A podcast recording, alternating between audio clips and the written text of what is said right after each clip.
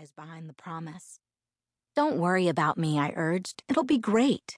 I love you, Mom. She hugged me tightly for a minute, and then I got on the plane, and she was gone. It's a four hour flight from Phoenix to Seattle, another hour in a small plane up to Port Angeles, and then an hour drive back down to Forks. Flying doesn't bother me.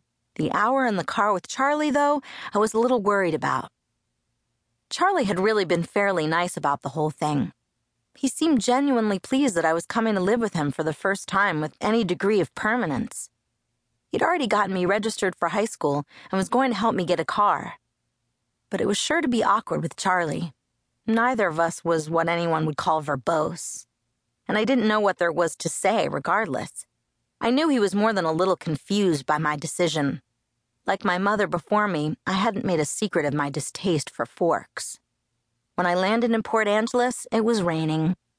I didn't see it as an omen, just unavoidable. I'd already said my goodbyes to the sun. Charlie was waiting for me with the cruiser.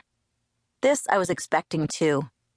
Charlie is Police Chief Swan to the good people of Forks.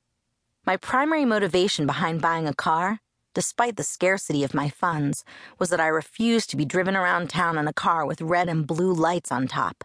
Nothing slows down traffic like a cop. Charlie gave me an awkward, one armed hug when I stumbled my way off the plane. It's good to see you, Bells, he said, smiling as he automatically caught and steadied me. You haven't changed much. How's Renee? Mom's fine. It's good to see you too, Dad. I wasn't allowed to call him Charlie to his face.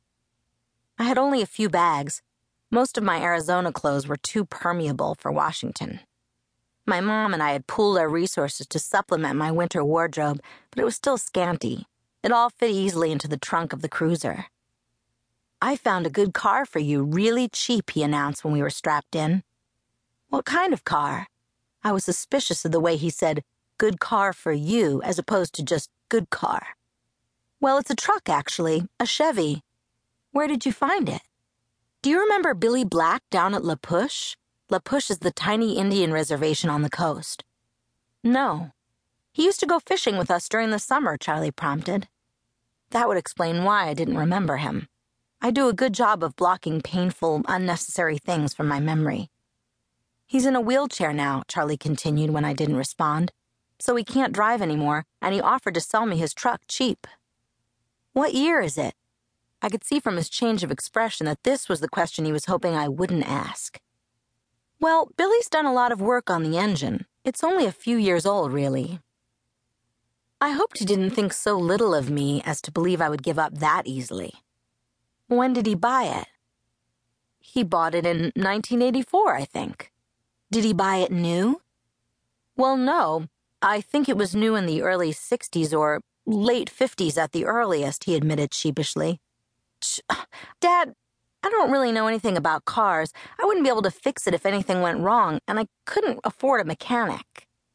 Really, Bella, the thing runs great. They don't build them like that anymore. The thing, I thought to myself. It had possibilities as a nickname, at the very least. How cheap is cheap? After all, that was the part I couldn't compromise on. Well, honey, I kind of already bought it for you, as a homecoming gift. Charlie peeked sideways at me with a hopeful expression. Wow, free. You didn't need to do that, Dad. I was going to buy myself a car. I don't mind. I want you to be happy here. He was looking ahead at the road when he said this. Charlie wasn't comfortable with expressing his emotions out loud. I inherited that from him. So I was looking straight ahead as I responded. It's really nice, Dad. Thanks. I really appreciate it. No need to add that my being happy in Forks is an impossibility. He didn't need to suffer along with me. And I never looked a free truck in the mouth, or engine. Well, now, you're welcome, he mumbled, embarrassed by my thanks. We exchanged a few more comments on the weather, which was wet, and that was pretty much it for conversation. We stared out the windows in silence. It was beautiful, of course, I couldn't deny that. Everything was green the trees, their trunks covered with moss, their branches hanging with a canopy of it, the ground covered with ferns. Even the air filtered down greenly through the leaves. It was